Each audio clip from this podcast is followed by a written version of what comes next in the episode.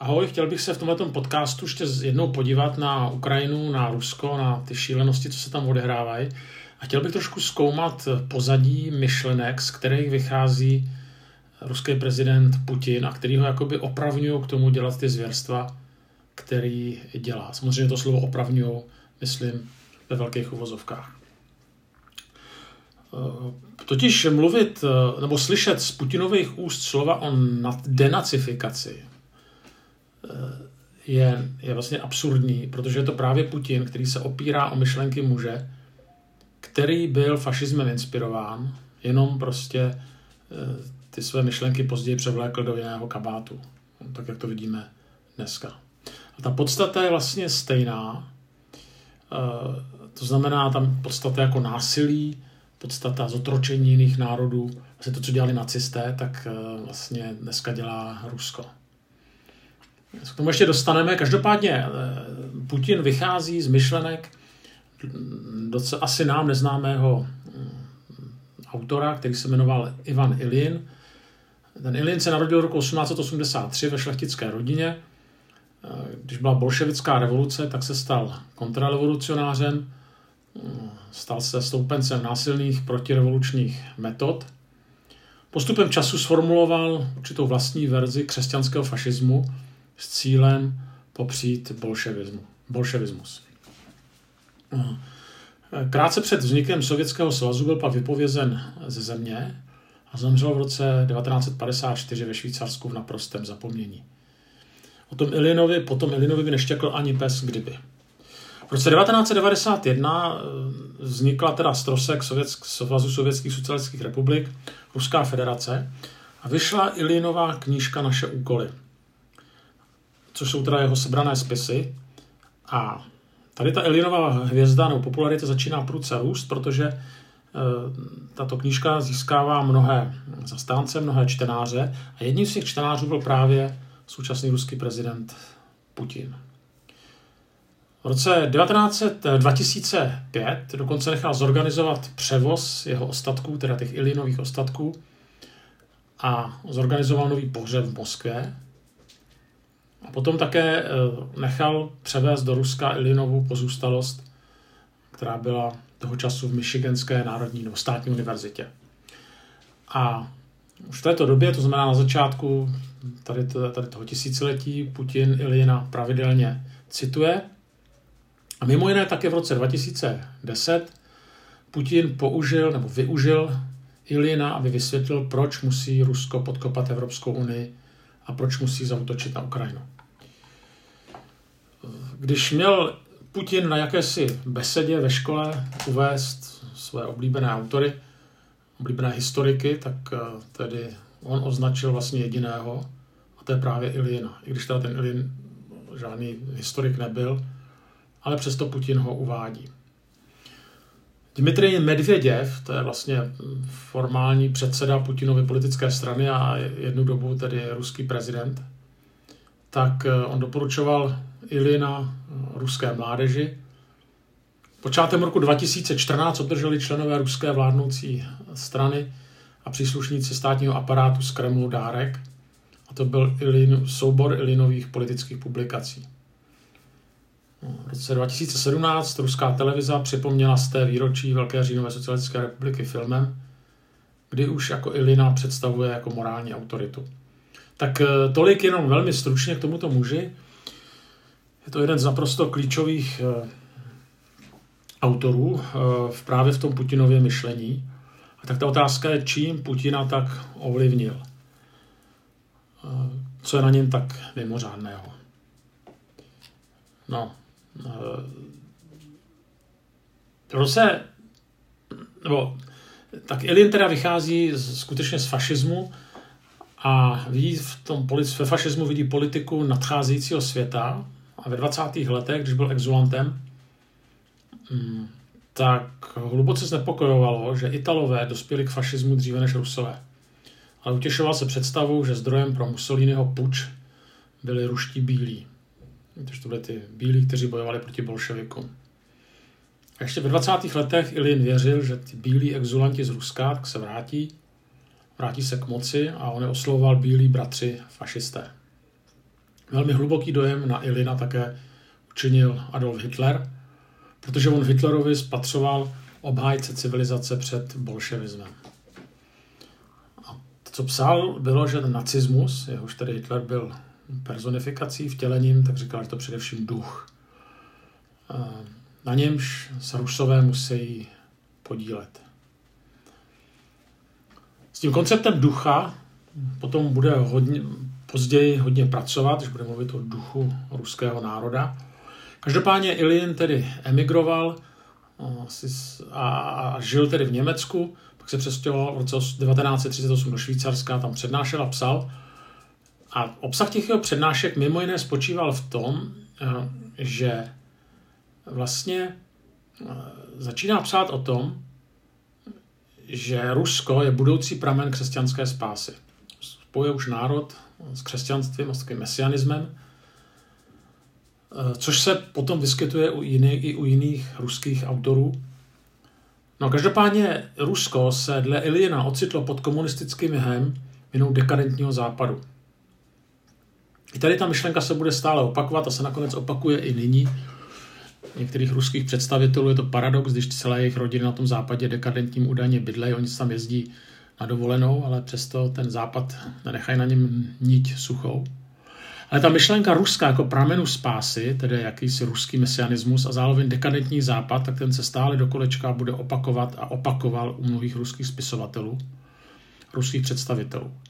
Právě Ilin s tímhletím konceptem hojně pracoval, stejně jako s ním pracuje jeho žák Putin. A stejně jako s ním pracují i někteří představitelé pravoslavné církve v Rusku. Když potom Sovětský svaz eh, tedy vyhrál válku a rozšířil to své impérium směrem na západ, tak Ilin píš, potom píše pro ty budoucí generace Rusů a, jeho, a, a ty předáci se tedy jeho myšlenek chyt, chytli a hodně je citovali a vycházeli z nich. No co tedy píše Ilin o Rusku? On píše o panenském těle Ruska, doslova, kdy mluví o tom, že tento národ, nebo Rusko vnímá jako živý organismus s vlastní duší a přirozeností. A kdo k tomuto organismu patří a kdo ne, nerozhodují jednotlivci, stejně jako buňky nerozhodují o své příslušnosti k tělu. A ta ruská kultura v sobě automaticky nese, Ilin říká, bratrskou jednotu, jenž dosahuje všude, kam se rozpíná ruská moc. To znamená, to chcete nebo nechcete. Eh, a to slovo Ukrajinci, když teda jsme u té Ukrajiny, tak Ilien vlastně používal výhradně v ozovkách. Jo, on vlastně tím dával najevo, že Ukrajina nemá žádnou samost, nárok na žádnou samostatnou existenci mimo ruský organismus. Jo, on, on říká, že kdo mluví o Ukrajině, tak dokonce je smrtelným nepřítelem Ruska. Ilin považoval za jednoznačně dané, že Rusko do sebe zahrne i Ukrajinu. A tady v těchto těch intencích přesně pokračuje Putin. Prostě Ukrajina nemá žádný nárok na existenci. Tam nejde jenom o nějakou denacifikaci, no především. Protože eh, prostě mnohem víc jde tady tuhle filozofii, z který vychází Putin, potažmo Ilin, že prostě Ukrajina vlastně nemá nárok na existenci. Eh, a na tuhle tu tezi potom navazuje Putin v článku, který vydal 23.1.2012 a tam píše, že Rusko od přirozenosti plodí a šíří soulad a musí dostat příležitost k tomu, aby svou variantu míru mohlo předat i sousedním zemím. Tak to teďka vidíme tedy v plné nahotě, jaká je varianta míru podání Ruska. A vlastně v tomhle taky článku Putin, to je článek před deseti lety, tak on vlastně ruší právní hranice Ruské federace a, a, vyru, a, a líčí stát, jako, teda Rusko jako stát, nebo líčí Rusko nikoliv jako stát, a on to říká jako stav ducha. No. A právě s odkazem na Ilina prohlásil, že v Rusku neexistují žádné národnostní rozpory, protože jsou z principu vyloučené. Naopak ta národnostní otázka je takzvaně intelektuálním importem západu. A Ukrajinci jsou jenom jedním z mnoha ruských uskupení. Ukrajinská státnost nezasluhuje žádnou pozornost. A proto Putin jako, Ukraj, jako ruský vůdce má právo mluvit i za ukrajinský lid. Zase vidíte, že přesně v těchto těch intencích vlastně vede Putin teďka tu válku. A e, ten článek Putin pak zakončil takovým bojovným zvoláním, že Rusy a Ukrajince se nikdy nepodaří odloučit a pohrozil válkou všem, kdo to nepochopí. On tam píše, že po staletí jsme žili společně, společně jsme zvítězili v nejhroznější válce a budeme žít i nadále. Těm, kdo nás chtějí rozdělit, mohu říct jen jedno. Ten den nikdy nenastane. Tak vlastně eh, i tady z těch krátkých pasáží, nebo z téhle krátké pasáže, vlastně vidíme, kde je ten filozofický intelektuální základ, odkud Putin bere své přesvědčení, že Ukrajina nemá nárok na sebeurčení. Tom jeho konceptu myšlení to vůbec jaksi nepřipouští. Když se vrátíme k té Ilienově myšlence mesianismu, což je vlastně i myšlenka nejenom Ilienová, ale myšlenka hluboce e, zakořeněná do mnohých ruských e, intelektuálských duší, tak e, vlastně je to mesianismus, na který Putin navazuje a kterým ospravedlňuje své barbarství, tak, který vidíme v těchto týdnech. No, totiž o co jde? Ilien shodně s Marxem tvrdí, že život je chaos a bída. Ale liší se eh, od Marxe v tom, že nevidí příčinu tady toho utrpení v třídním boji a, nebo v technice, nebo v proletari, v té, nebo v, té, v, tom, eh, v, tom, v tom útisku proletariátu. Ale násilí na člověku, říká Ilin, se dopustil Bůh už tím, že stvořil svět. A aby svět se zpátky dobral ke své celistvosti, tak je třeba vykoupení skrze vyvolený národ vedený vykupitelem. A skutečně tohle to vidí Ilien v Rusku a vlastně Putin takhle vnímá i sám sebe. A teďka on říká, že jelikož je svět hříšný a Bůh je nepřítomný, tak musí ten boží zastánce vzejít z jakési ahistorické říše a ten, ten boží zastánce tedy od někud vzejde a Rusové v něho spoznají spasitele. A on říká, přijmeme svou svobodu i své zákony od ruského vlastence, jenž Rusko povede ke spáse. To přichází jak trošku taková, no, taková, taková parodie na, nad člověka, ale to Ili nikde tedy v těch svých spisech neuvádí. Každopádně on píše, že ten vůdce bude náležitě mužný, zocelí se ve spravedlivé a mužné službě. Je protchnut duchem celistvosti, nikoli zvláštními osobnostními či stranickými zájmy. Stojí osaměle a koná, jelikož vidí budoucnost politiky a ví, co je nutné učinit. Rusové pokleknou před, před tímto živoucím nástrojem sebevykoupení.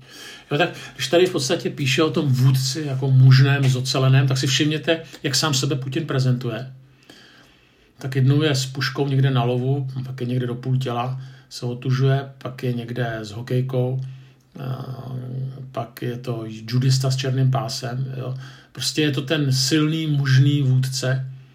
A třeba dodat, že Rusové mu to takhle baští. Timothy Snyder píše o ostentativní maskulinitě zajišťující zdání moci. Ta ostentativní maskulinita tam skutečně z Putina přímo stříká. A je to právě zase kvůli tomu pozadí, který čteme u uh. Tak jdeme dál, když se Ilin pokusil eh, vlastně nějak navrhnout pro Rusko nějaký politický systém, tak za tu vládnoucí instituci označil postavu vykupitele, to znamená žádná demokracie. A ten, ten vykupitel zodpovídá za veškeré exekutivní, soudní a legislativní funkce a je vrchní velitel ozbrojených sil. Ta jeho vize je, že Rusko bude státem bez politických stran, aby vykupitel mohl konat sám. Naopak on říkal, nechat Rusy volit ve svobodných volbách by jen potvrzovalo prohnilost světa. Jo? Píše, že principem demokracie je nezodpovědný atom. Jo? Proto on zkouší tu individualitu člověka, na, na které vlastně demokracie stojí, tak překonat pomocí nových politických zvyklostí, jež v Rusech podněcují a udržují kolektivní lásku ke svému vykupiteli. Tak navrhuje nakonec takový geniální koncept, že volby nech jsou veřejné a hlasovací lístky podepsané. No tak co k tomu dodat? Jo, tu společnost Ilin chápe jako hierarchickou strukturu, v níž každý jedinec má pevně dané místo. No, jo, což se náramně samozřejmě eh, potom do toho zapadal i ten koncept těch oligarchů, eh, když to jejich pevně dané místo bylo hodně vysoko. A on vlastně ale říká, že mezi tím státem a lidem v této struktuře vlastně potom už není rozdíl, protože nastane jakási organicko-duchovní jednota vlády s lidem a lidu s vládou.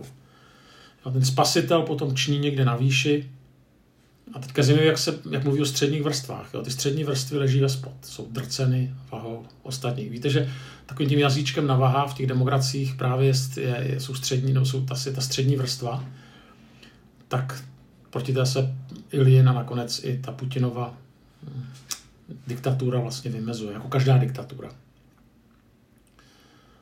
No, na tyhle ty myšlenky potom Putin eh, v roce 2012 navazuje, když v tom svém každoročním projevu v federálním shromáždění tvrdí, že eh, jednotlivci nemají právo protestovat proti nedemokratickému počínání své vlády. Jelikož demokracie vyžaduje, aby si do nitra vštípili zákony, jež podobné protesty zakazují. No, to znamená, vlastně ta svoboda v tom Putinovém konceptu je podřízenost slovům vůdce, který třímá moc. No a zajímavý tak je, že když potom v prezidentském projevu 2012 Putin charakterizoval své místo v historii Ruska, tak říká, že to naplnění odvěkého koloběhu návrat dávného vládce kijevské Rusy Vladimíra I.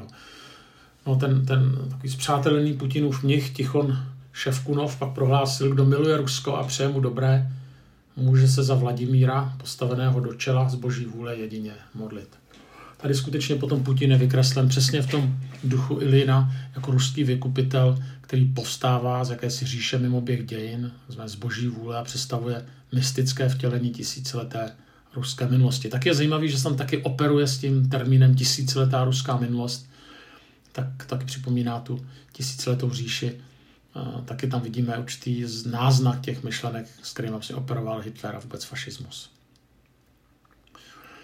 Tak e, tady to je pár myšlenek, ze kterého ideově vychází Vladimír Putin – Tady vidíme skutečně mix takového mesianistického blouznění, naprosto převráceného, rozvráceného křesťanství a totalitní ideologie, která je v posledku inspirovaná fašismem nebo nacismem. Takže tam skutečně zase znova říkám, ten, ten protimluv, jak si denacifikaci vypotřebovali spíš rusové, nikoliv Ukrajinci.